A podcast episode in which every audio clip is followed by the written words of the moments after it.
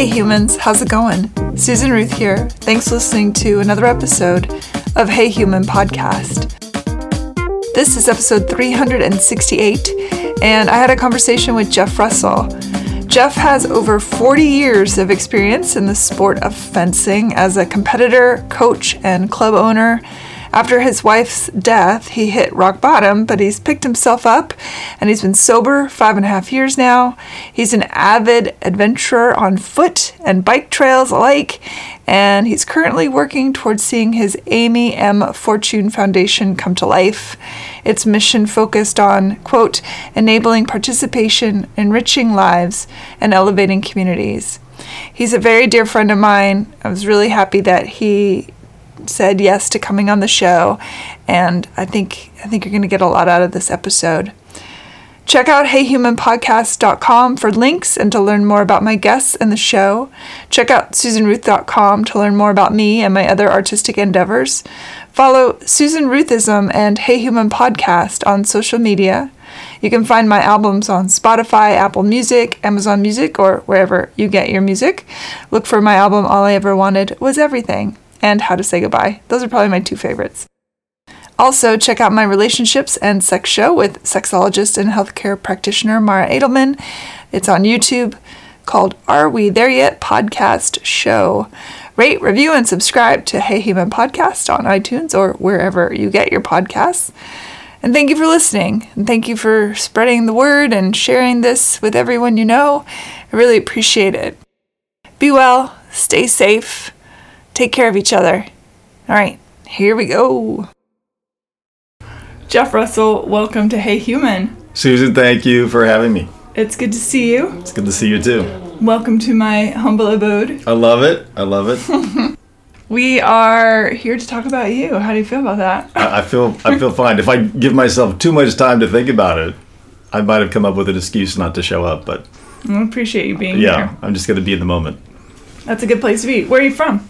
Venice, California. You're a unicorn. Yes, born and raised, and actually not Venice Beach proper, but Venice zip code. What was growing up like? Traditional square block neighborhood. Couple of friends in the neighborhood. Run around, try not to get in trouble. Different than it is now. Yeah. Just as far as the access that we had Well, you the grew neighborhood. up. You grew up in a time when the door would open in the morning, and you were supposed to come home later that night at some point for dinner. Mhm. Yeah. Yeah, just the Generation. was Oh, we have children. the the uh, the uh, rule was uh, come back before nightfall. yeah. So especially during the summer, we would just be out playing around at other people's houses, hanging out, going to the park. There was a park close to to where I grew up, and just having the best time. And oh, it's getting getting dark. We got to go home. I saw a funny TikTok the other day and it said, I don't understand why did you why did Generation X have to drink from hoses? Why not just go inside? And the response was hilarious. It's well, we weren't allowed inside. the door opened in the morning and they didn't want to see your face in that house until nightfall, if if not later. And that's great because uh, I, I, drinking out of a hose is just normal. Yeah. It was just normal for us growing up. You want some water, you find a find a hose. There's hoses all over the place. That's right. Isn't that funny? Yeah. God, it, it's it hurts my brain to think that we grew up in a time now that a lot of people think of as the olden days. Oh my gosh. Yeah, completely. It's annoying, isn't it? Well, I, I, the, uh, the the thing that gets me is watching movies that are dated, and they're dated to the '80s.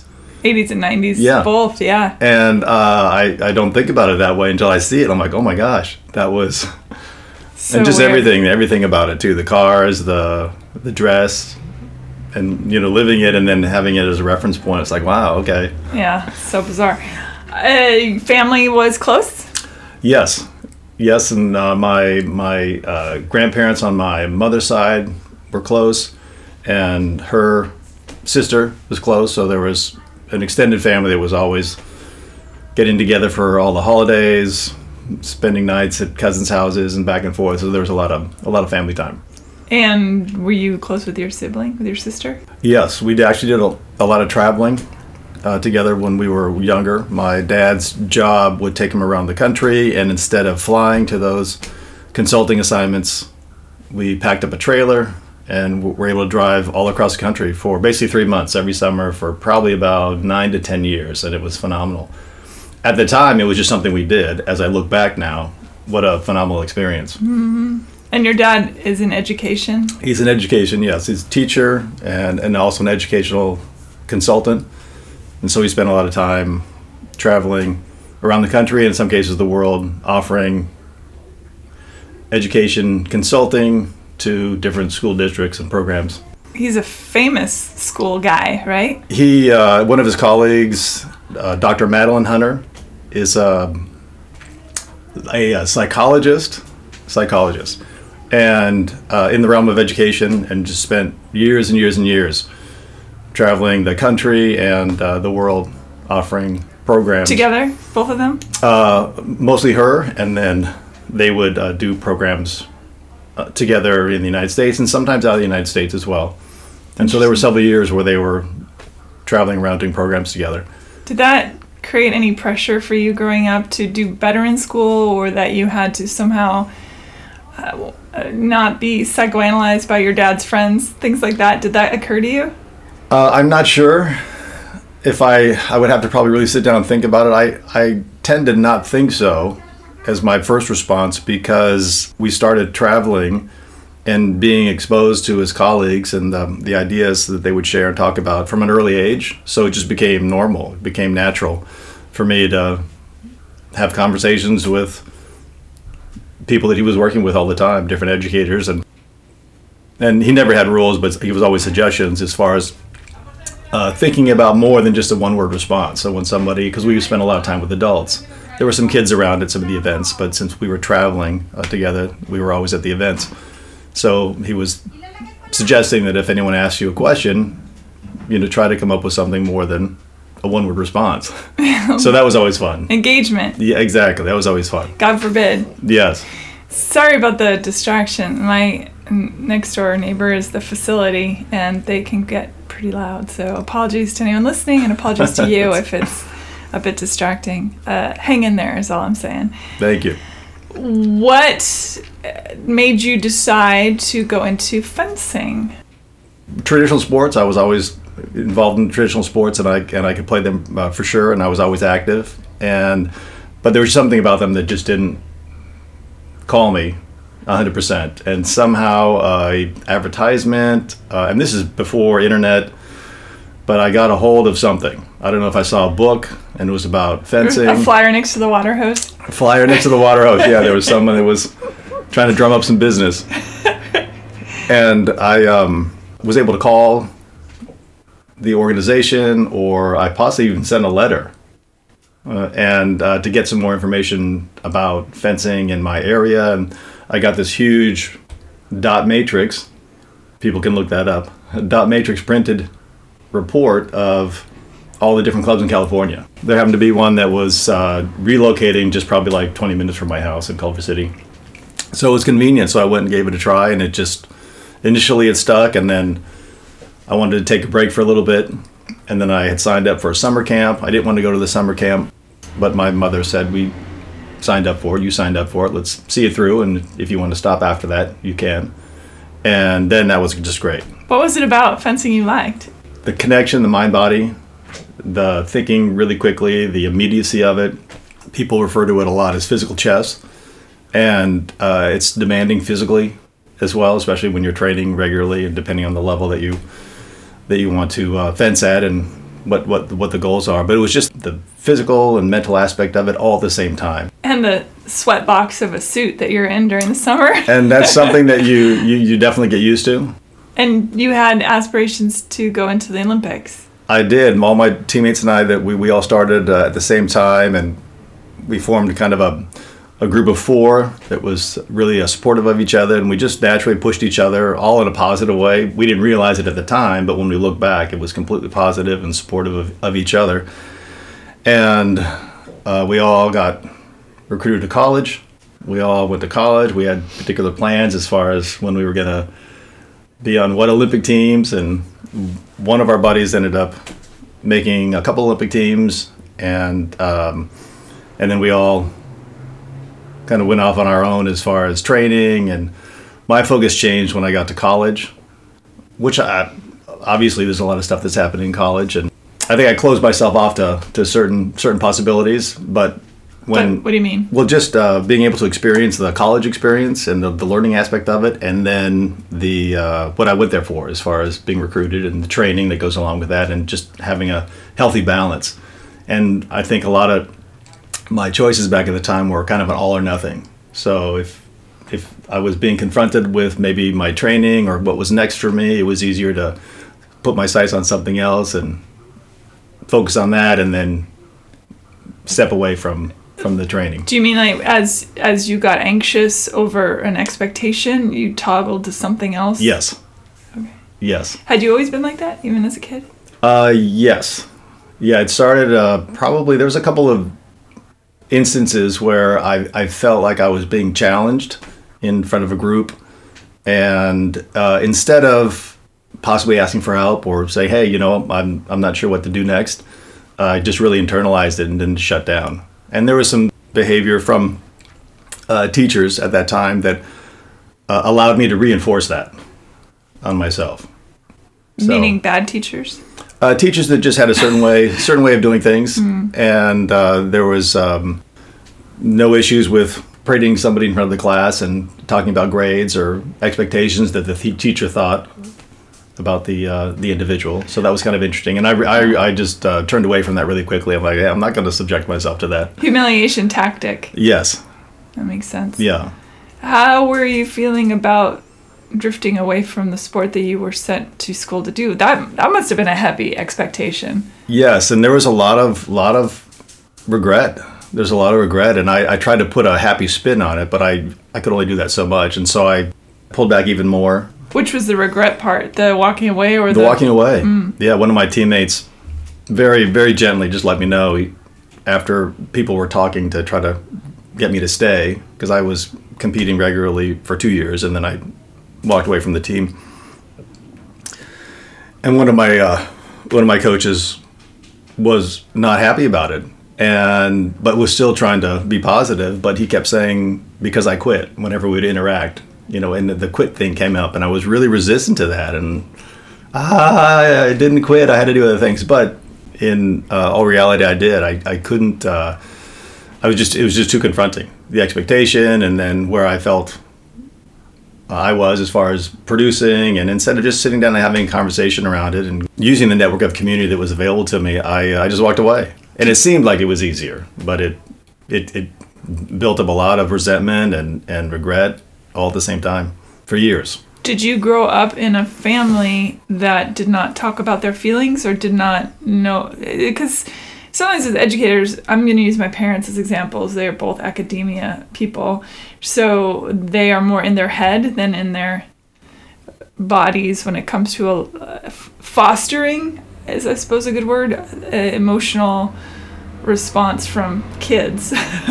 did you experience that in your house? Uh, yes, I did, and the conversation would start, and then it would it wouldn't go anywhere beyond that. So it was kind of like an invitation to uh, have a conversation, but then it required either my parents or myself stepping through that that door, taking accepting the invitation either way, and saying, "Hey, I I want to talk about this more."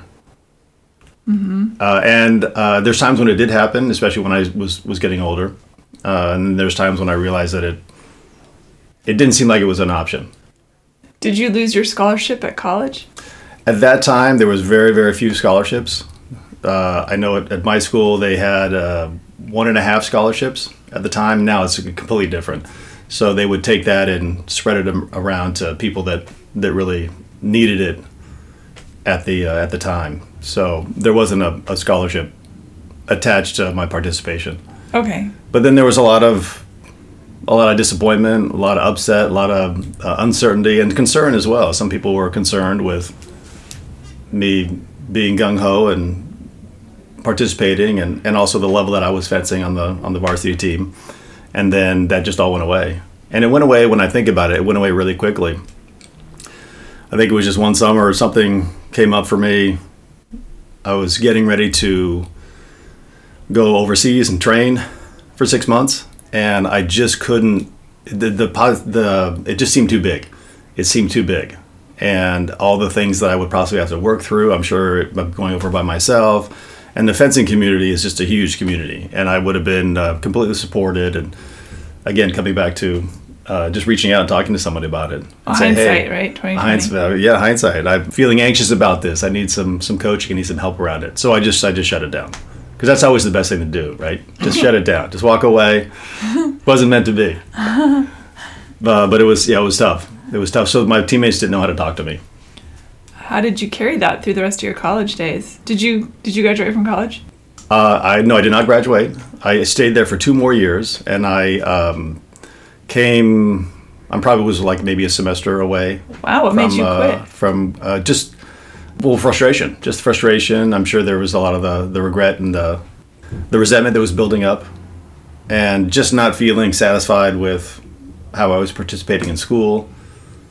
I took a introduction to theater class my freshman year and just loved it just loved it. And there was just that self-expression and just everything about it. And i certainly could have participated in the theater department not being a theater major but i was all or nothing. I'm gonna be a theater major.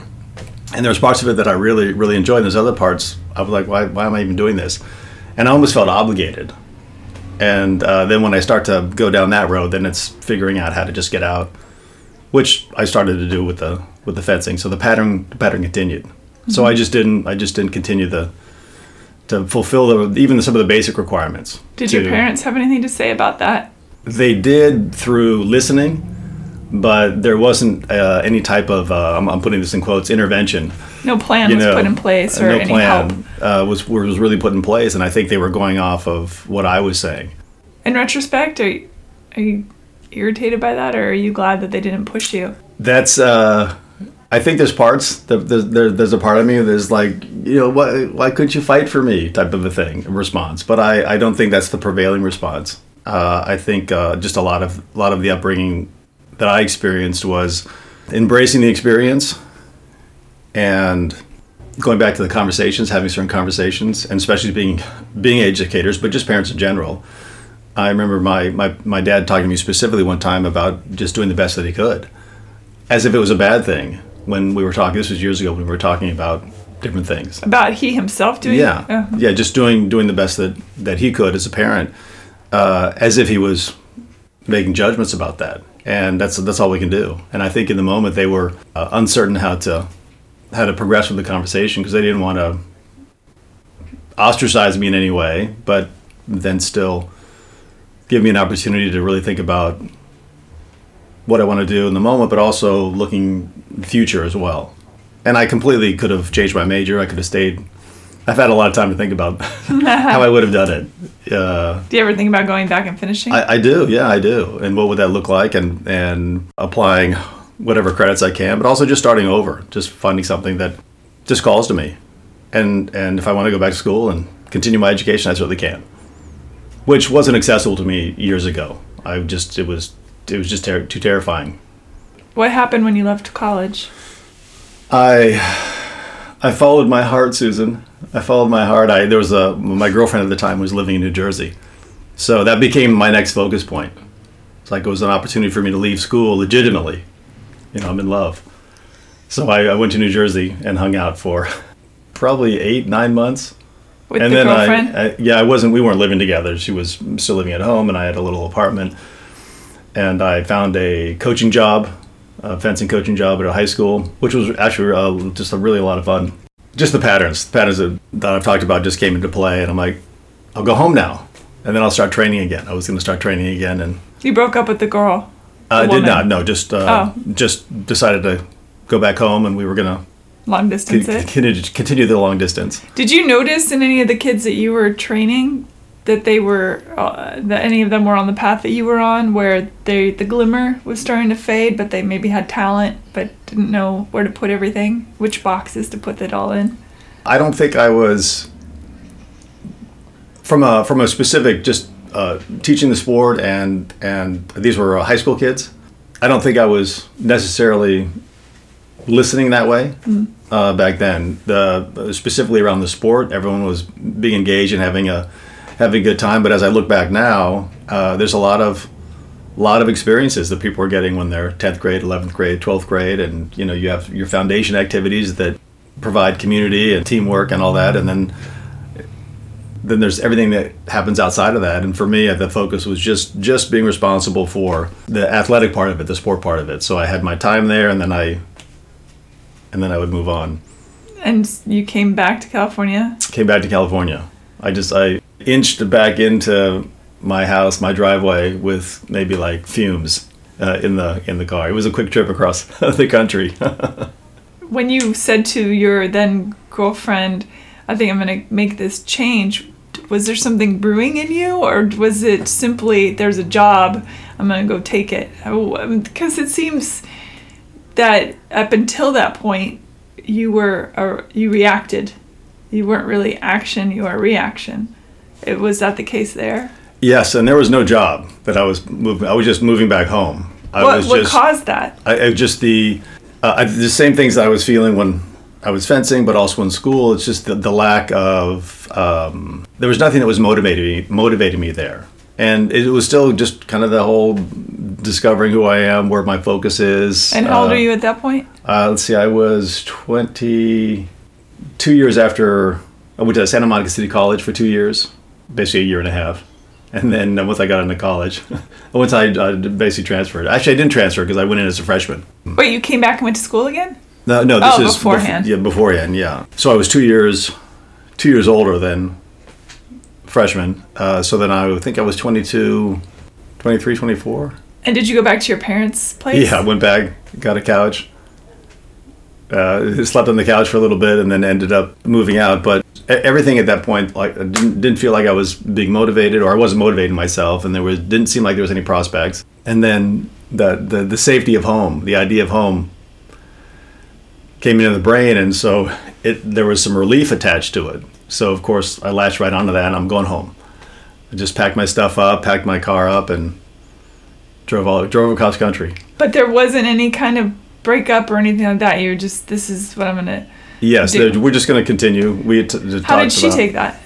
I'm trying to think about the the conversation and how it went. And I don't know if I can actually remember how Yeah. the how the conversation went, and uh, if it's something that I I'm sure I didn't. Since I decided I was going to go, I was just going to go, and then we'll figure everything out. And Mm-hmm. probably not. Uh, well, of course, not taking responsibility for having a more correct conversation at the time, Mm-hmm. and then this is what we're going to work on this is what we're going to do if it's if we're going to continue the relationship if you still want to if it's something we both want to work on and then make the drive i think it was just i got to get out of town I'm out of here. i got to get out of town yeah yeah and it's uh How long until you broke up after that? uh let's see because she, she did come out to visit me uh so probably maybe four to six months probably four to six months and I think it was also a, a, a, a, a passive way of, Getting out of, of something. getting out of something, yeah, and just letting it run its course. Mm-hmm. So, thanks, thanks for bringing that up, Susan. You're welcome. no, it's good. It's good. You're back in California and you are on mom dad's couch and you're trying to figure out what's next and then you decide you're going to coach again. Uh, no, I was going to train. I was going to start training again, Oh, and I just basically didn't know what I wanted to do. I didn't know where, and so fencing had always been um, uh, part of my life at that point. So I just kind of it was my safety net mechanism, and I I hung it on. Tr- I'll start training again, and then I ended up getting a uh, a job just working in the equipment store that they had the fencing center. So I was around my community, and I was still able to train and be of service at the, at the uh, equipment store. And then I think I got a job soon after that at Staples. And I was working at Staples for a little while, but still just kind of doing a variety of things, not really committing to one thing. And that was it. That was it for for for a little while. And I think I think truly just from a passion point of view, I I knew that I didn't really want to. The fencing is one thing, but and I can certainly continue to fence, participate as much as I want to, and, and get what I get out of it. But as far as setting setting myself up by saying I'm gonna start training for the Olympics. I'm gonna start training and go to national competitions, and I did a couple, and then I just realized the uh, just the focus, the motivation wasn't there, the passion wasn't there, and I enjoyed it, but it wasn't uh, it wasn't what I was really looking for at the moment. It's not what I wanted to focus on. Do you think you set yourself up for that? oh, certainly, yeah, certainly. But and I and that's you know part of that that grandiose behavior as far as yeah, I'm gonna I'm gonna do this. I'm gonna make the Olympic team. I'm gonna and I was certainly on an Olympic path at some point, or actually a high national level path at some point, uh, and then veered away from that. But then pulled that out of the hat every once in a while to set that set that bar really high. Hearing all of this, it's very interesting. uh, Knowing what I know about you, which we will unfold and unfurl as we go. Do you think that that was an indicator of addictive personality? Uh, yes, yeah, yeah, and and part of yeah, it's just kind of the the all or nothing, uh, and it almost takes takes me out of the equation as far as not having to to think about something or or just um, uh, participate openly, and if it's something that I enjoy doing, or if it's a person that I enjoy spending time with, but it's the the all or nothing aspect of it, and yeah, you you offered up the the addictive personality part of it. That, that comes in that comes into play for sure Yeah. What happens next? my grandmother, my grandfather passed away, and I moved in. See, this we're back in '94, and I um, ended up sharing an apartment with uh, the manager of the fencing center for a couple of months. But before that, I moved in with my grandmother because she was living in in her house in Silver Lake uh, by herself, and and there was uh, plenty of plenty of room, and so I wanted to get out of my parents' house just because I needed to give them their space, and the couch was only only available for so long. But also, my grandmother loved the the company, and and I really enjoyed spending time with her, and so I was able to help her out, and then I was able to find a little bit of uh, balance on my own with uh, moving into an apartment with my friend that was running the fencing center at the time, and that lasted probably about eight months. And then you meet Amy. Then I meet Amy. Yeah, it's just And Amy was a coach, or was she? A she was uh, an adult fencer, and she had started another club, and then came over to try the club I was at, which is the largest club in California, and everyone in Southern California at that time ended up at that club at some point. And it's just one of those things, you know. I want to say it was those eyes locked in across a crowded room, but I think it was me. And then she was involved with somebody at the time, but the conversation just started. and she's older than you at this Uh, point. she's older, I- yeah. She's always older than She's you. I always older. Yeah, she's older. Yeah. yeah. by, by how many years? Seven years. Seven years older. Seven years. Yeah. Interesting. Do you think part of you was drawn to the older energy of oh, this is somebody that can tell me how to be? Yeah, yeah. There's just some safety in that. Just for my, as far as as far as society says, which I don't subscribe to, but just as a starting point, the uh, I was a late bloomer, and I know I bloomed when I bloomed. I'm still blooming. So there was a there was a part of the the safety of it, someone that you know that can kind of work me through the process and take care of me and be safe. So yeah, then there's just the, just the energy, just the energy. Sure. I mean, who you know, how, how do we You how do we can't decide? quantify it, How do we decide? Yeah, Yeah, it just is what it is. there's a lot of people that would come through, come through the fencing center, and but for whatever reason, hey, Yeah. who, who's that over there? I had to bide my time, and then she let me know when she was finished with that relationship. It was at some tournament.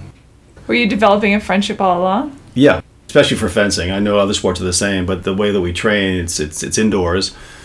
Uh, for the most part, it's after work as far as the adults are concerned, and people will go there either they have dinner before, they'll go over there right from the work, and people are training and and working out together and in an intense environment for a couple hours a night, and sometimes three four nights a week, depending on how they want to participate. You hear So that, singles? Sounds like uh, fencing might be the place to meet a person.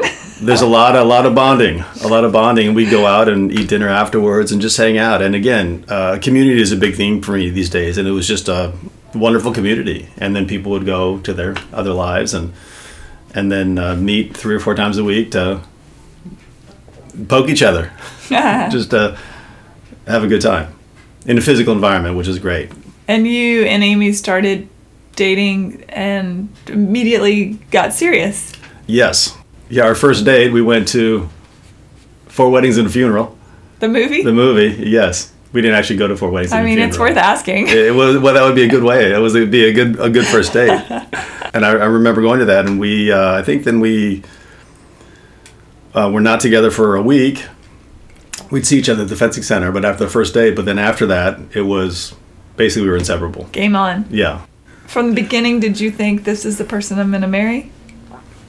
Well, my uh, my all in personality, and I've had years to think about it. I was, uh, I, I there was no, and there was a lot of assuming uh, when I when I think about it now.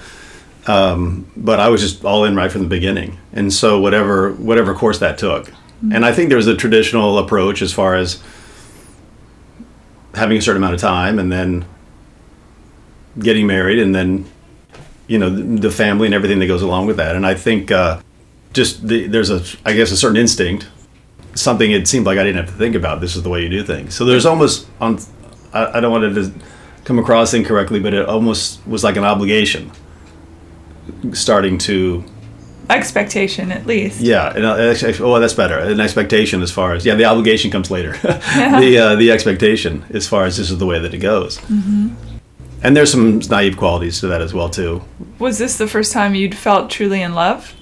No I there was two college girlfriends both of them lasting about a year and a half You were a virgin when you got with Yes. Amy. Yeah. Yes. So that's interesting to me. If you're willing to talk about it. yeah Especially because I think there's we can always edit it out if I uh, choose yeah, to you, later you panic that there's a an assumption, let's say, gender males are have a proclivity to have sex as soon as humanly possible, whenever possible. right But here you say we're in two long-term relationships and you have sex. Why do you think that is? there's some insecurity uh, around that as well. There was some excitement too, thinking about that. I had some. We had my college girlfriends and I. We both had conversations around that, and and there was just a conscious choice to uh, to wait. Not religious, not, Not religious, no. A little bit, a little bit on one, but but for the most part, just based on the conversations, not. But a part of it was just a comfort level, just to not to add that because we were just having such a good time together. Uh, and there's a lot of things you can do without having sex. And uh, cribbage. You can do cribbage. cribbage, yes. And, And know. yes, no, I know. I love Uno. Yeah, if you know, you know. And uh, now you're making me blush. I'm sorry. No, that's good. I, I like the feeling. I love that we can speak in a dirty joke in there. So it was one more thing to add to the the mix, the responsibility uh, and everything that goes along with that. And I, it was just safer. It was just it was just Emotionally. emotionally, and also probably um, yeah, just just emotionally. Yes, and as far as the male proclivity, the, the college age, there was a lot of pressure, a lot of conversation, and I, I became pretty good about steering conversations away. People always wanted to know what my situation was, and they also steered the conversation, you know, in certain ways. But it was, there was an idea that you know the college males have to be a certain way, especially with- back in the uh, at that time. Sure. Did you feel any pressure? I, I'm, did you did people come and say like, "Oh, are you gay or something? Why are you not sleeping with your girlfriends?" Or did you have any of that kind of? I didn't get feel any like of that pressure. era. There was a lot of like, "What are you gay?" Or, as if that was some sort of a bad thing. But I, I never, I never, never got any pressure like that. Oh, Yeah, no, it was great. Never got any pressure. I mean, I didn't offer up sure. uh, lots of opportunities for conversation around that. Um, but uh, uh, with a few people, a few of my closer teammates, if, if the question came up, it wasn't like I was leading with that. But if, the, if anyone came up, I was fine with with talking about it. What do you think was different about Amy that you thought, "Oh, right, now I'm going to do the thing, the sex thing," I, I, it just, I don't know. or older woman maybe? And Possibly. It's interesting how I think about it now as far as starting a relationship with somebody and definitely pursuing that, that, that part of a relationship and having fun with it without the all or nothing approach to it. Uh, which comes back later for me as well because Amy and I were together for 20 years. And there's a certain uh, approach that I thought was needed to experience certain things in a relationship. You have to get married. And uh, oh, you mean you thought in order to have sex you should yeah, be married? yeah. Oh, well, going forward, yeah, going, going forward beyond that, after after the time with Amy was over. Okay, hold on. I want to make sure I understand this. You're saying that after Amy, you believed that you shouldn't have sex with anyone unless you were married. Uh, That I was your belief system then. I, don't- I don't think it was uh, an over, overt belief system. I just think it was uh, from a safety point of view. Uh, just you as mean like as- STDs? No, or- just as far as emotional comfort. Got it. Emotional comfort. Thank you. Yeah, emotional comfort. And again, going back to just, I never casually dated. Uh, never had casual sex before, so it wasn't on my radar. You didn't have any practice at that. There's no practice, yeah, and it's certainly something that you know I can be. If I'm open to the conversation, great. I can participate how I see fit. But if I shut it down, then the only option for me is it's all or nothing. all or nothing. Sure. All or nothing. Which so feeds perfectly into what you were. right. Yeah. well, so, So what what I- so you meet Amy. Yes. You you fall in love Yes. And you start dating and then you fall in love. Whichever order it went in. Uh, we moved in. She was living with a roommate. They had actually got a house together, and so we we moved in together and got engaged. And from the start of your relationship, was she already saying things like, I don't want to grow old, or I don't want to be old, or because I know that was kind of a part of her rhetoric, That uh, that that came later. You know, that whole first year, just blissed out. yeah, I just learned. You know, just the adventures, just learning about each other. We had the the fencing as a sport. I ended up becoming her coach, and You were her coach. Her- yeah. Oh, interesting. t- taking over the the coaching duties, and she was starting to compete more regularly, and How I was that combining those two worlds? it was tough. Yeah, I bet. It was really tough. It was really tough in the beginning to separate that, and we had to work at it together. And I also had to work at at it myself, just to really uh, take the ego out and, and not personalize it, and but also set boundaries around that. And that took a while. That took a that took a long time. I bet. Yeah. And I'm I'm laughing because when I think about it, I'm like, wow, I, we survived that. Yeah, because I mean, let's be honest, that's got to be a tricky scenario. Yes, She was Not a champion too, wasn't she? Yes, Yeah. and she was not a gray area uh, person. It was black and white, which is actually interesting thinking about the uh, the uh, the addictive personality approach. I mean, when she would lock into something, that was it. There was no uh, nothing else, and so consequently, when she would get pushed over the edge uh, about something emotionally, and whatever emotion was there, if she got angry about something, that was it, and she couldn't see anything else, and that made her a really fierce competitor, which is fantastic. She's probably one of the greatest competitors that I've that I've ever uh, experienced and seen, just from her mindset. But it came with a came with a toll. I mean, there was a huge uh, a huge price to pay emotionally because she was never, and this is these are my observations and words over time, but uh, she was never never satisfied, never satisfied, and you'll often find that is the case with people that are participating in any competitive sport that requires a lot of training and, and technical proficiency because they're um, the the wins and I'm putting in quotes the the wins are are fleeting Yeah, And- they're immediately looking for the next thing. completely and it's almost like getting a fix It is absolutely. It's not even almost like it. I, I would say that it is. It is like that. and That somehow winning too can be addictive.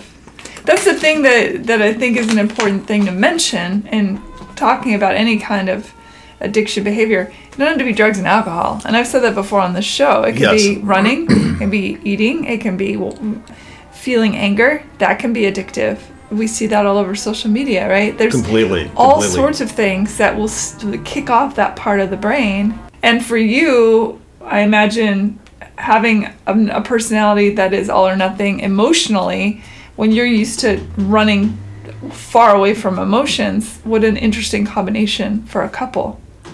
it, it was it was very very interesting uh, because there was um, and there's that instinct to um, to help, but also knowing that help help is giving space, and help can take the form of not looking like help by um, separation in the sense of not having to be on the person all the time and trying to get in there and fix it. There's a process to it, and uh, in the beginning there was I was um, internalizing, personalize everything, and it was emotionally really draining.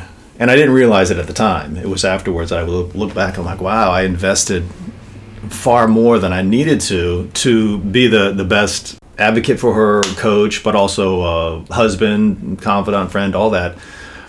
And the other part to that is knowing that I can't fulfill all those roles. It's not my role to do that. And that was part of the all or nothing. Like somehow, and I, it came back on me like somehow I'm a failure or I'm less than because I couldn't provide all that. And that's not my role to, to do that. And I think in the beginning, when we were doing the dance and trying to figure it out, there was parts of the the coaching environment that were really great for both of us, and there was other parts that were holding both of us back that we just didn't have conversations around, which was part of our marriage as well. And it was, it's kind of interesting. The um, in some cases we were were really great at the the coach student relationship, and other times we were really great at uh, the, being husband and wife, and it was it's interesting for me to look at what how to merge those two so we can just have the best experience possible in the moment and everything that goes along with that. Like there was times where I didn't want to be married to Amy, and uh, I didn't know how to have those conversations with her because there was definitely an opportunity for us to have conversations. And again, my my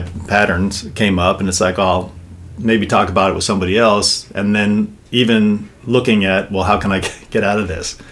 like I'm going to be somehow better or, or served by getting out of it as opposed to leaning into it and let's have a conversation about it. Why do you think it was that you didn't run in this scenario? Uh, I think in sitting here now, having you ask me that question, because uh, I knew there was a, a, better option, and also there's there's the love that was completely present, and I and I don't want to automatically say because I loved her, because there's a lot that goes in with that there's a lot that lot goes, goes with that. So it's not just an obvious because I loved her and that's it. That's just the beginning of the conversation. So I knew that there was uh, something more. It just comes up as there was a better way to do things, mm. uh, and also I wasn't satisfied with the way I'd responded to things in the past. So you're developing a self awareness. The self awareness, yes yeah, just of, of, the pattern, and maybe not uh, being able to uh, verbalize it, sure, uh, but more uh, reactive. And it seemed like I was reacting less a certain way with those things, and maybe because she was really reactive with she took on that role, and so maybe it was possible for me to see satisfy that need to react a certain way, but she was doing it, and then you know I could come in and and, and fix it. That's in quotes too. sure. How long into your marriage was she diagnosed, and did you did you notice anything leading up to that? Were there signs that something was amiss? Uh, there was only some um, some swelling, some waxing and waning swelling that was happening around her her thyroid gland in her in her neck, and uh, but as far as anything physical beyond that, anything um, you know, just in her behavior or mm-hmm. you know mental state, there was nothing other than just feeling like she was having um, the onset of a flu or something like that. One of the parents of a client had her father went through the same thing, and just based on the way the swelling, she said to Amy, "You should have this go checked out." And actually, Amy did go, and it took us a year to get a diagnosis. Just going, just going through the process and and the time and getting the test and some of the tests not being conclusive. And the other thing is that we found that the doctors, the ones that we were seeing and participating with in the in the in the in the programs, uh, were really hesitant about giving well testing for certain things based on the um, the percentages, but also then giving the news. And Amy was very, like I said, she was very she was very direct with stuff like that. She didn't want someone to beat around the bush. If I got something to deal with, tell me and she had she was really upset when the diagnosis for lymphoma first came back because she felt she lost a whole year of, I was, I would being able to treatment and everything that went along with that. Yeah. And uh, anyway, so then that started a whole nother a whole nother phase, a phase of our of our relationship as it started to progress and with our business that we had at the time and the treatments and everything. We fencing actually opened a, a, a fencing club and I was still working at the other place Mm-hmm. And that was a whole other dynamic. Being owners, married, uh, coach. I mean, you really intermix stuff. It was twenty four seven. So what happens next? She's been diagnosed, and that has to be, especially for somebody who is a champion athletic person, to be given this information that there is a tiny thing in your body that's going to try and destroy you from the inside out. I mean, right. how do you wrap your head around that? I'm still wrapping my head around it, and it was it was uh, years ago. We went through the diagnosis, and we got with a specialist, an oncologist that uh, deals with that type of uh, lymph- lymphoma specifically, and got all the typing, which is more testing, and basically uh, started a chemotherapy. I know they have immunotherapy options now that are really effective. Chemotherapy was really the only option back then, and she was upset about that because it's basically the analogy at the time that someone shared with her was it's like firebombing the uh, the inside of, of a house to kill a cockroach, and that's what she said she felt like when she started to go through the process more. In the beginning, there's kind of an excitement, there's a relief that yeah, I'm going to take care of this, and then the reality of it, and everyone's body handles it differently, so there's no one thing, and it just it just crushed her uh, from the uh, mentally, but also from the inside as well. Just her body was just started completely changing, and I think that's when the uh, getting back to what you asked earlier, I think that's when the conversations first started because her family she her family has a uh, has a history of of cancer, and she was hoping that it would skip her generation. She definitely was hoping that it would skip her her brother because of his family and his his his children and everything. And her brother's fine, uh, but it it got her. And I think early on she was she was convinced, and she shared as much. It's not a matter of of if it gets her as far as it takes her life, but when. And I think she started to, even though the treatments in the beginning were successful, I think she started to to kind of change her her mindset around that which was great from a competitor's point of view because it was she had nothing to lose when she would go out there and and compete. Once she got to a point when she could start competing again and she was just unstoppable in certain situations. Uh, and then all the energy would go into that and there wasn't there wasn't a lot left for for uh, her regular living. How did her cancer create a cancer for you two?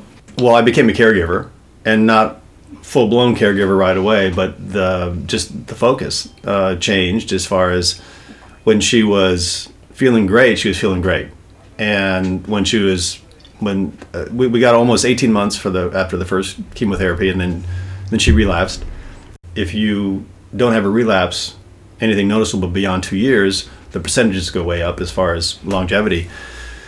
Uh, but it was 18 months, and then we did a stem cell transplant, and that was a whole different experience. And then there was another 18 months, basically after that, and then uh, and then for for those of that don't know, a stem cell transplant is basically a complete reset of the the body, the system. I think we got maybe six months, eight months, uh, and then she had another some episodes that started to come up, and it was we're going to require, require different treatment. And there were some other oral options that might be available, but her options were limited because the more you treat it with the same thing, the less effective it is to the point where it's just doing more damage.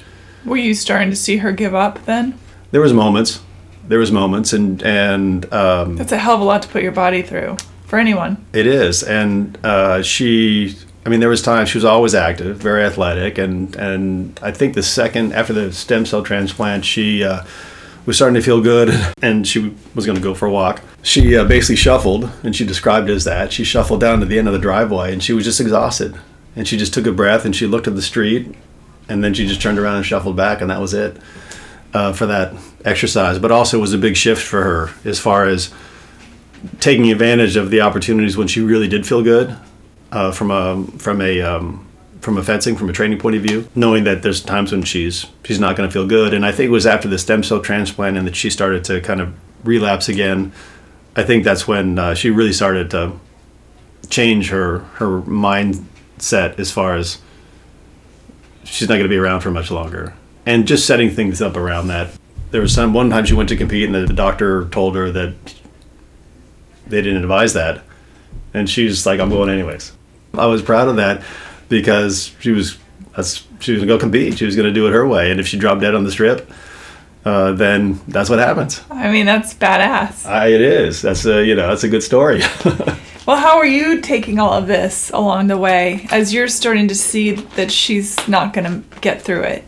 Well, I, it was difficult for me to have that conversation. If I voiced anything around the fact that she was getting worse ultimately over time and not better, that would acknowledge the situation, and I didn't want to acknowledge it. I didn't want to accept it. So I, I took the ostrich approach on some level, and The ostrich approach? Yeah, Yeah. just put my head in the ground. I didn't want to look at it. I was doing most of running the business, and when she was healthy, she would come in and, and she would participate, and uh, everyone just loved her energy. Everyone loved her energy, and, and from an ego point of view, there's times where like, hey, you know what? Who's what about me? Uh, but I got over that really quickly because everyone everyone has that. It's just where it where it gets projected, and once the the disease started to take hold, because uh, uh, just the, the cancer becomes a cumulative effect, any of the treatments, and so it's then she started having conversations about quality of life, uh, which again I I didn't want to have those conversations. I didn't feel prepared.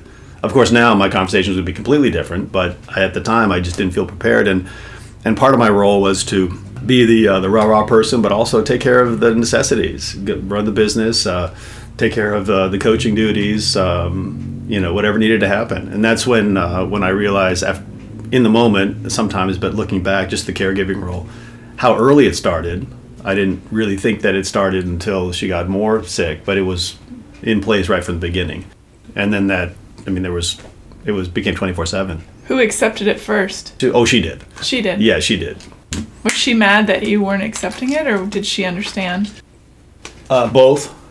Uh, I think um, we had we started to have more conversations uh, around it, uh, but not just hundred percent. Put all the cards on the table. Let's let's get into this. When I think back about it, that's upsetting to me now, and I want to make myself wrong for it. But I know I was just doing the best that I could in the moment, and it was I wouldn't change anything. And the behavior started to change a little bit around that. Uh, she would always she would enjoy her wine beverages, and it just became the only place that she could feel good when she was being able to Drink wine? yeah just have some wine on the couch with uh, all of our animals that bonded completely bonded to her and they just surrounded her they were great charge nurses when uh, I think up- animals know when you're sick. They step up and Completely. get extra. completely they were just pressed up against her and, and that was that was really when she felt the best and were you drinking with her at this point? yeah she started me down my my path of of drinking i don't want to speak for her but it just became a uh, uh, a place of uh, well just feeling like she had some control over something and, Makes sense. and it made her and it, made her feel good and i'm you know i'm not one to i'm not going to say anything about it i mean if, if there's and there was times that she said i she th- think she's uh, maybe not helping out her health because she might be drinking a little bit too much and you know we just would work through it but it wasn't anything that uh, needed to have a conversation uh, beyond that I feel like at that point, if you want to eat filet mignon and you know gobs of French fries or you know Oh my smoke crack or whatever the hell, I feel like you're, you're entitled at that point. When you know that death is coming, it seems the the last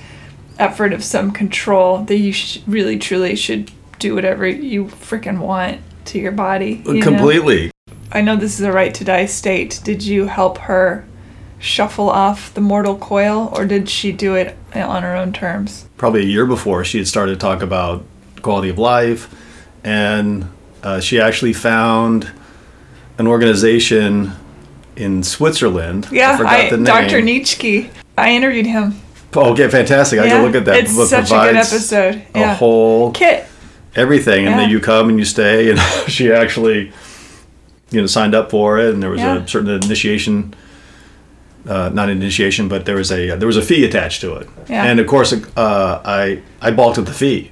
I think it's like Because- thirty-five dollars or something, right? Yeah, I can't remember It's what not it was, not a lot. I but it think it's nominal. to it's to get people f- to just willy nilly go get a suicide kit. right. Our right to die laws are pretty messed up. That we allow human beings to suffer so immensely, truly for the people that are surviving. I mean, it's not for the person dying, they're dying, and in a lot of cases in misery. and to have dominion over that part of one's life and death is an empowering thing. But of course, you have to fight against all the people who are like, don't go, don't go. Back then, California was not, Mm. and uh, she wanted to move to Oregon. Yeah. Oregon. Oregon and Washington, and there's there's now several states that are allowing right to die. That was not a conversation that I was willing to have at the time. And again, it'd be completely different now. And I've done some writing about this uh, as well, and worked with a therapist about it. But uh, I was always about, well, what about me? What about me? And just you know, personalizing it, just like you said, and and uh, not being able to uh, see a clear path to step out of out of the way of that, and really, as a as a caregiver, as a, as a husband, just to really be as a partner to be supportive and appreciative of the opportunity that that we have to be able to work through this together. I- In cleaning up the house one time, I found a box, and I pulled it out, and I hear this audible groan from Amy. I think she was in the same room, and I'm like, "Hey, what's this box?" She goes, "Don't look at it," and it was a uh, helium kit. And there was a lady in Oregon, I think it was in Oregon, that was selling these helium kits, and it was um, a, basically a plastic bag, if you will, that you would put over your head and it would attach a certain way and then you would attach a bottle of helium to it and it would you just turn it on, you go to sleep, and then that's that's it. So I'm your Italian dish. yeah, you can sound like that, and you can you can laugh until you inhale enough uh, helium. Boy, to, finding uh, somebody die. in that state seems really over the top because I know for Dr. Nitschke, his kits, you just fall asleep. You, you know, it's a shot and, and then another shot and then you're sleepy time. Then you're found sleepy time peaceful or you're with the people around you, not with a bag over your head. Well- it's a lot. Well, and I and I. I just rolled my eyes, and I just, you know, I, I, I just put it back where it was. I just said that, put it back where it was, and it was only after uh, later on when I was cleaning up the house, after she had passed away, that I found the bottle. That she got it from Party City, and there was a bottle, a big bottle of helium that you blow balloons with.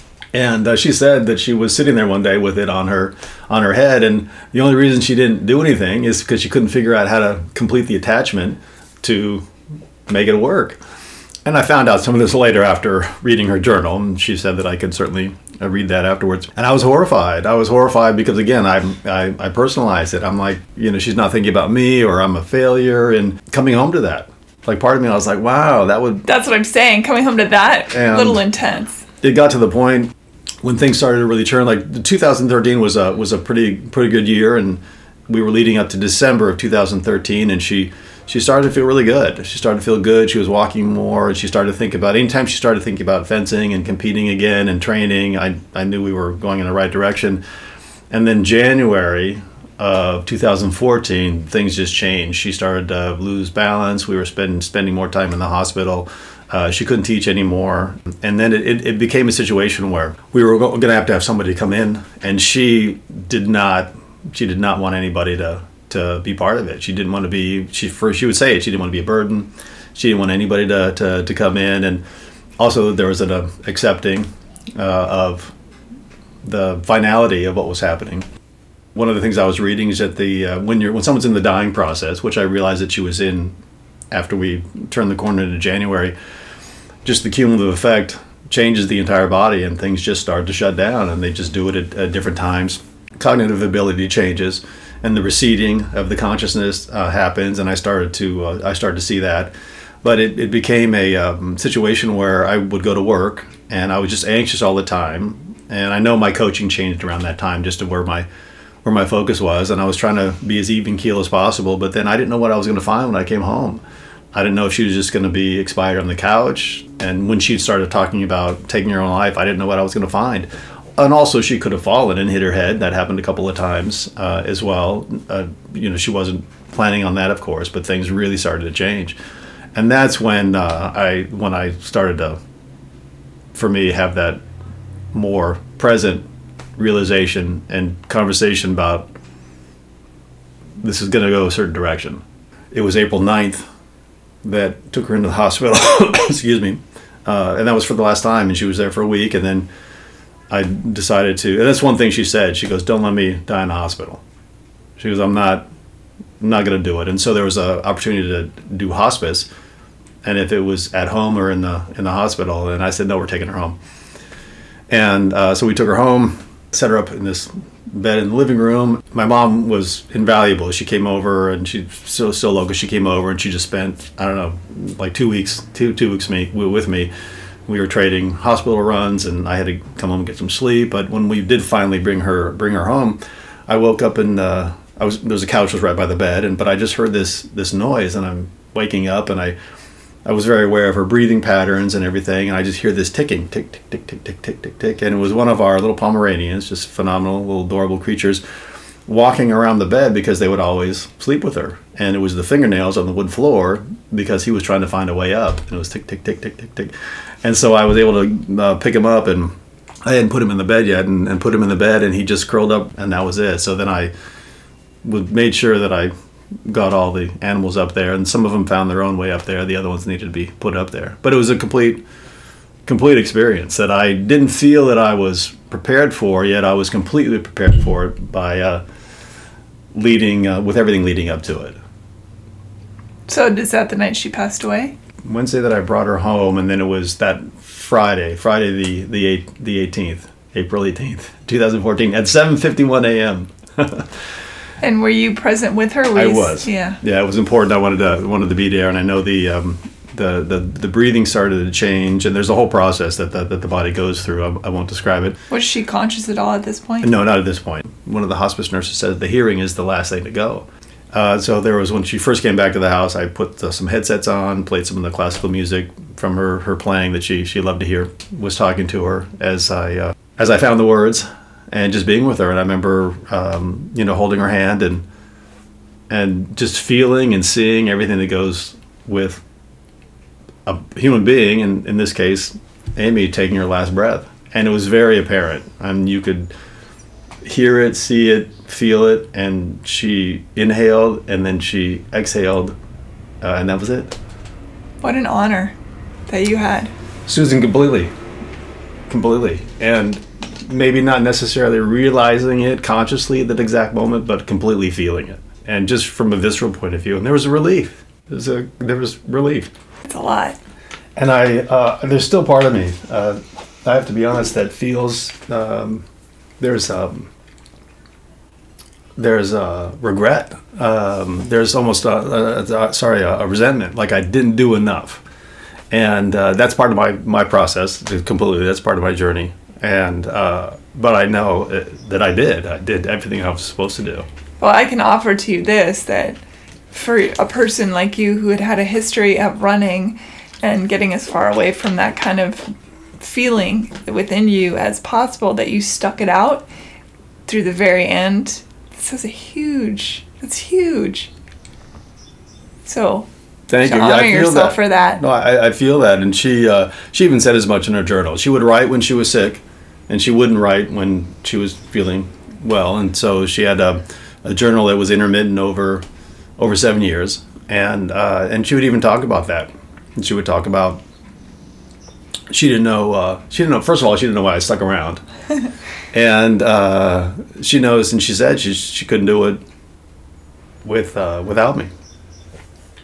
it's a big deal that must have been surreal to read those journals It was, and she actually. Um, I know I shared it with you uh, before, but she wrote a goodbye letter. And uh, as she found it, she wrote it in October of 2013, so it was basically six months before she passed away. Again, I'm cleaning up the desk. Guess I'm always cleaning stuff, but I pulled out some paperwork and, I, and I'm like, "Oh, what's this?" And she goes, "She goes, oh, that's your goodbye letter." And I was like, "What?" She goes, "You can read it if you want to." And I, there's times where I wish I had read it at that time so that we could have had a conversation around it. And uh, maybe it was an invitation for, for her saying that for me to uh, to read it. And then um, and I said, no, I'm not going to read that. And I think I said, I'll wait. I'll, I'll wait. To, I'll wait for later. Something i'm sure like that. was a moment of like no i'm not going to read that because if i read that that means it's inevitable Yeah. and there's still that fight against the inevitable inevitable. And actually, after when I did read it, of course, it was a brilliant. It was one page. It was, brilliant. It touched on everything that i think she you sent it to me once i, I think did. i read it yeah yeah i uh i touched on everything touched on everything that that she wanted to convey i mean it was basically 20 years of a relationship she summed up in a letter and it was just it was perfect touched on the animals you know touched touched on a few things that she wanted to share uh and uh, it was just it was great how are you doing by the way i'm, I'm doing good i'm doing good You make me cry No, I mean, I cried too. It's Look at my okay. tears. I was crying also. I'm sure. no, it was all tears of love and gratitude and Uh, joy and just the beauty, I mean- the beauty that comes with it. I, I have been with people when they've passed, you know, in the leading up points and also in the moments, and, and it's you know it's a big honor. It's painful, but it's a big honor. She passes away, and how do you deal with that? When does the the downward spiral begin? Well, the downward spiral, if we're gonna characterize it, put a nail, put a label on it, started before, mm. and as as I mentioned, we talked about just really enjoying the wine tasting weekends. And there's some wine tasting weekends that we would go away and drink a lot of wine, and there's other times when we didn't. We would just do a little taste and spend money on food or just out adventuring. But then, uh, for me, after the the caregiving and then the working and coming home uh, late, there was about once I was able to put her to bed, and she was medicated to the point where she would be, you know, two to three hours, and sometimes we would get more than that. Sometimes the pain would just cut through, and she had a high tolerance. Uh, so sometimes there was there was a lot of medication, and it it did its job, and sometimes it just didn't. But there was a two, three hour period of time where I would just sit on the couch in complete silence. Sometimes I would watch TV. Sometimes I would listen to, to music. And the, the wine drinking, it wasn't taste anymore. The wine drinking didn't work for me.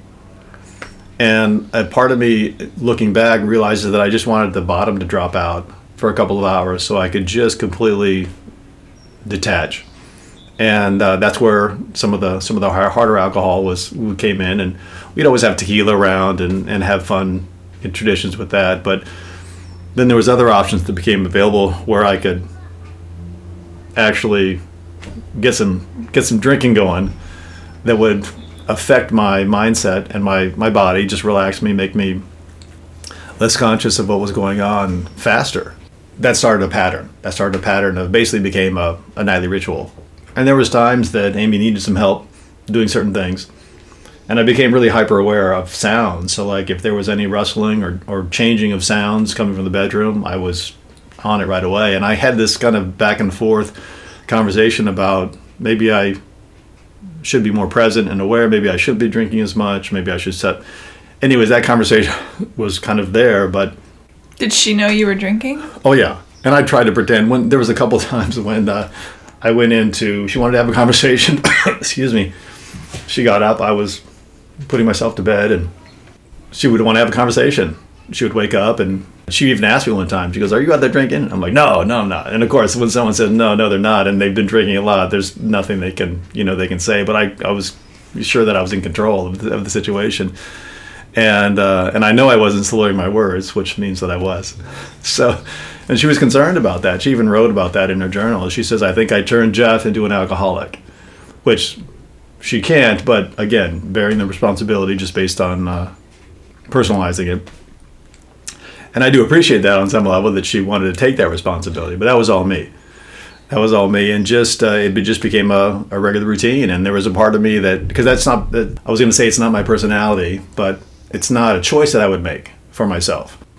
Something that was easily accessible, and it wasn't uh, it wasn't too hardcore. You know, I can. I'm not doing the hard drugs. I'm not doing anything else. I never found that stuff. It was easily accessible. It's socially acceptable you uh, didn't steal any of her medicine. I didn't. I, yeah, didn't. Even after she passed away, which was like I, there was not. I mean, she had some heavy duty stuff. I'm sure. And I was like, nope. I took it back to the doctor once I knew that they weren't going to need it anymore, and they disposed of it properly. But so yeah, the the the social acceptance of the of the alcohol was easy. It was it was easy for me to say it's okay if I do it a little bit, and really thinking that I it since I never I never drank in college. I never you know I was always focused on uh, on other things and and maybe part of it maybe there's part of me that knows knew about the addictive personality that if if I enjoyed something too much, maybe I would have. So it was better for me not to even experience it, which I never did, except for one time when I turned 21.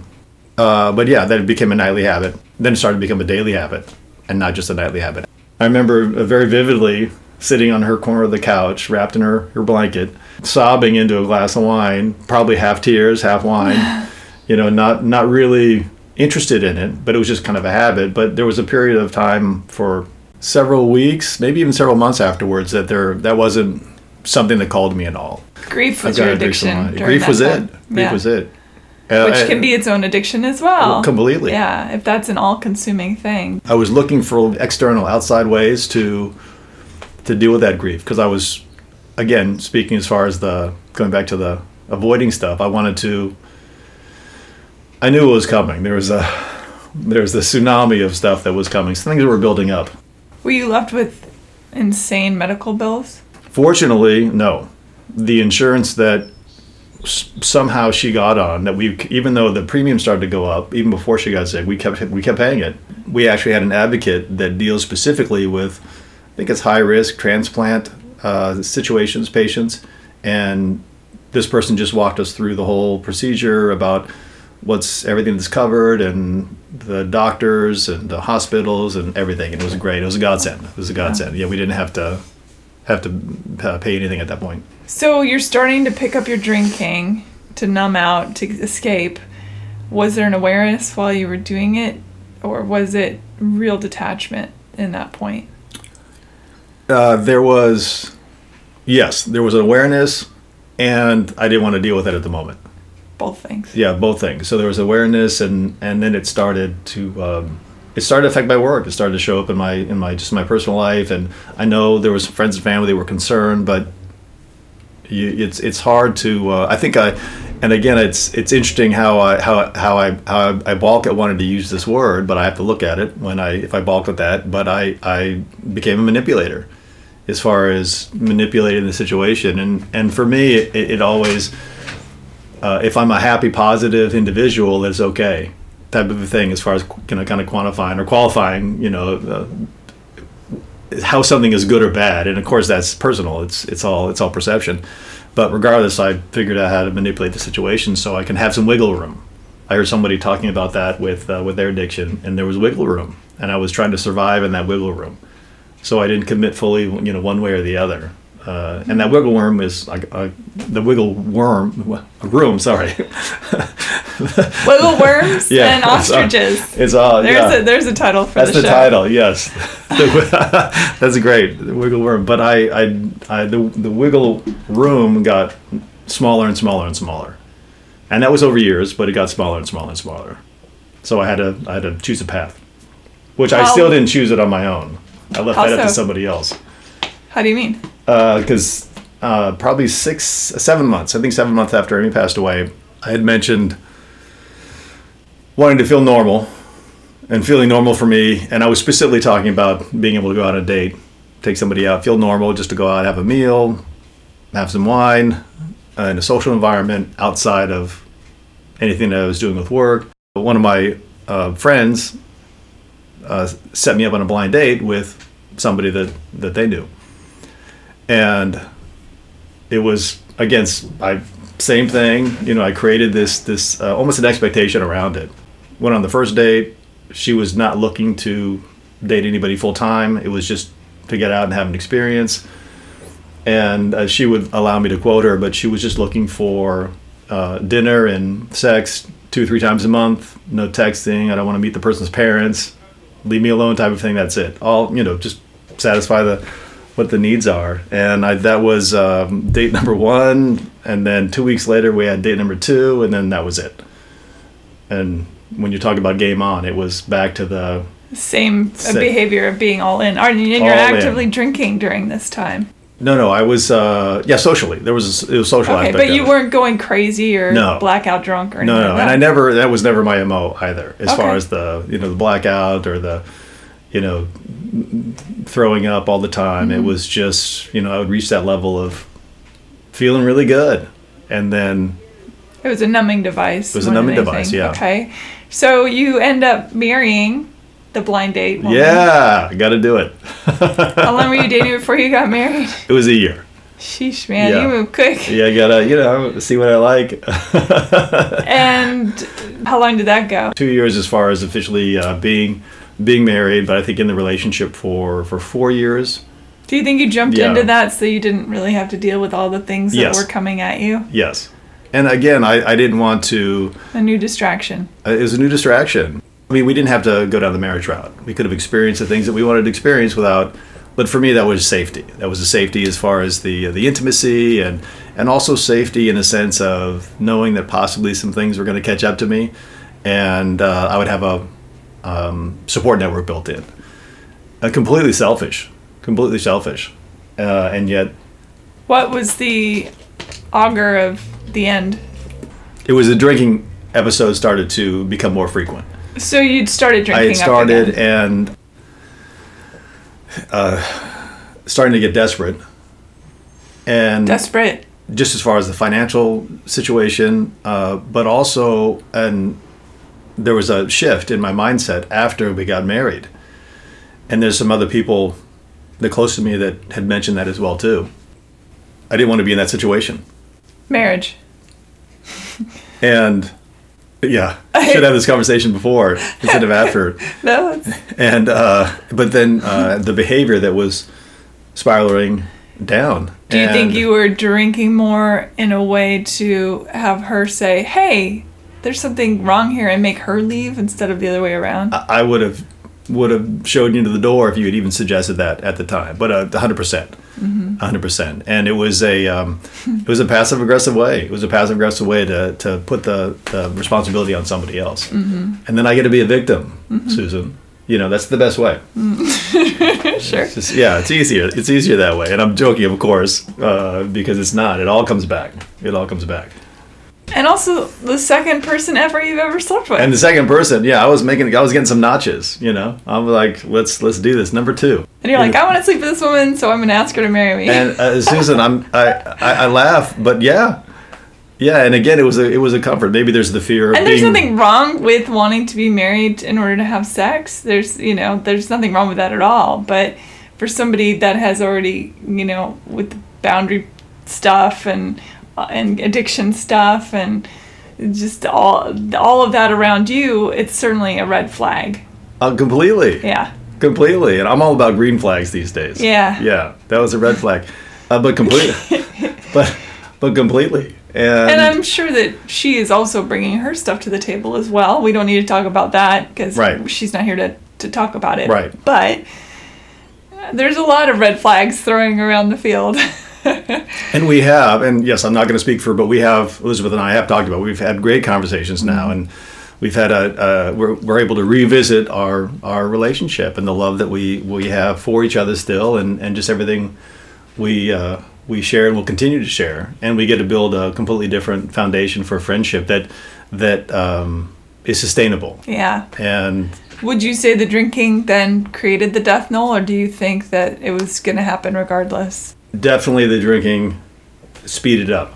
I had an episode where I knew that it was going to be a problem the next day.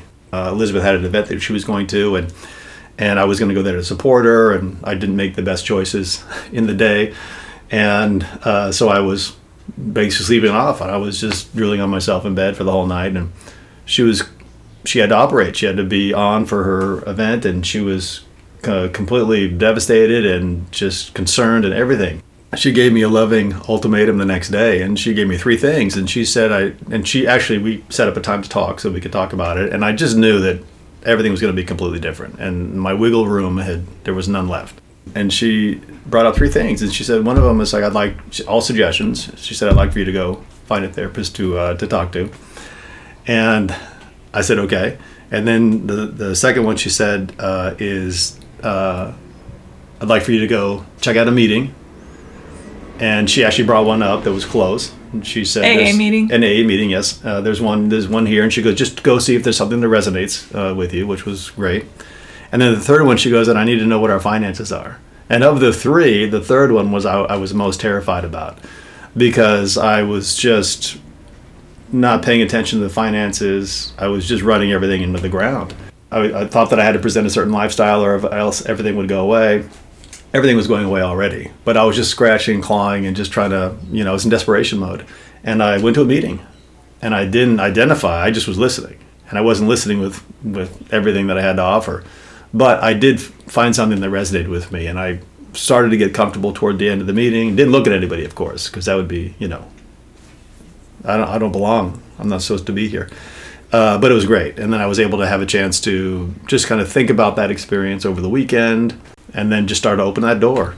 And did you actively quit drinking at that point? Uh, yeah, it was uh, Thursday, January 18th, 2018. Yeah, that was And you've been sober ever since? uh, sober ever since, yeah. High so it's five. fine. Thank you.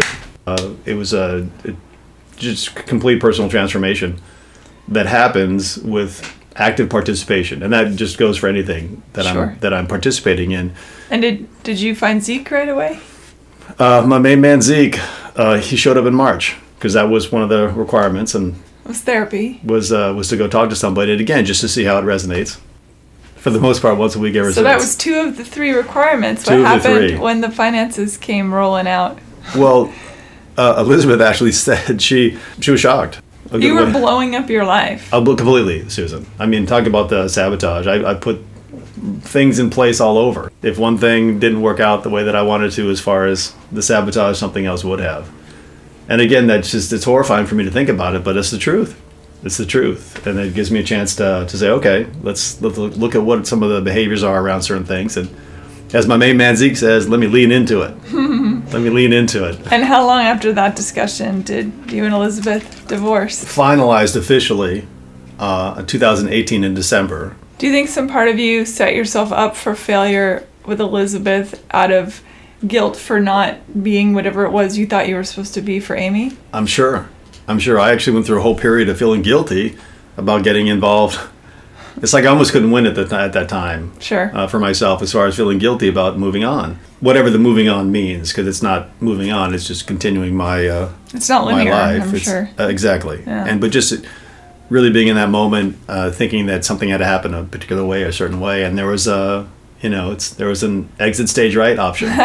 Were your family aware that this was happening? Did your sister or your parents say, "Whoa, Geoff, there's some there's some crazy shit going on around you right now"? no. Nobody said a word. No, and it's hard. It's hard, Susan. It's hard. It's hard for people to, especially when there's the um, connection, the love, the family, the the even my teammates, the friendship, and unless it's hard for them, it's hard for people to to do like an intervention style, and also that would not have worked with me until I open the door, until I say something, and I can remember the first time that I called my mom and said that I went, you know, I'm identifying as an alcoholic and I need help and uh, that was just a completely different world for her because nothing was an issue with me. I'm, I'm happy, I'm positive, I'm this, I'm rah rah. I'm not an alcoholic, and uh, I don't look like an alcoholic. My perception of what an alcoholic is until I went into the rooms the first time and stood up and identified. And I, I gladly stood up for 30 days. And I'm like, yeah, my name is Geoff. I'm an alcoholic. You know, I'm smiling all the time because it was taking ownership of it,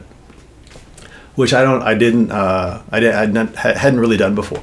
Oh, and Um, it sounds like it gave you an identity, albeit a interesting one, for somebody who was struggling their whole life to find an identity.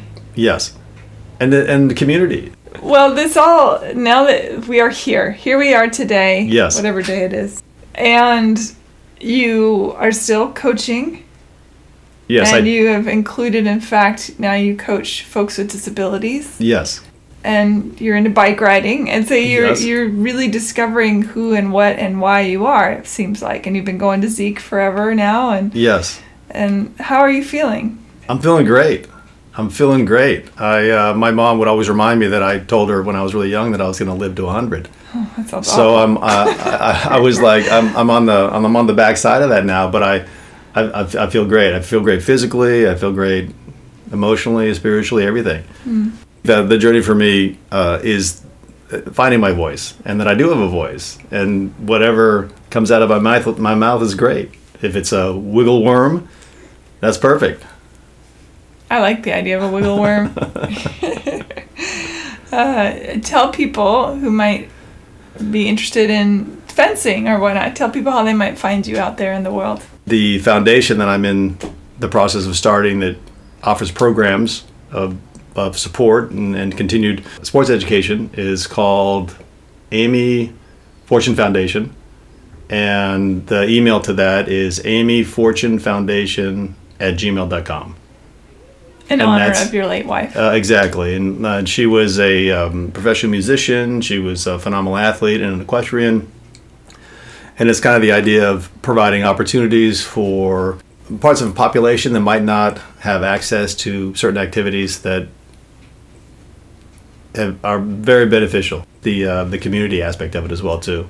yeah, that's great. And fortune is traditional spelling. It's traditional spelling, yeah. And I'll put links on Hey Yeah, yeah. I'll give you the uh, the, the link Yeah. uh, for that. Geoff, thank you. Susan, thank you. It was great. How do you feel? I, I feel good. Okay, good. I, I feel good. I'm ready to I'm ready to go. Ready to take on the rest of the day. good. Am I sweating? How much am I sweating? I feel it. I'm glistening.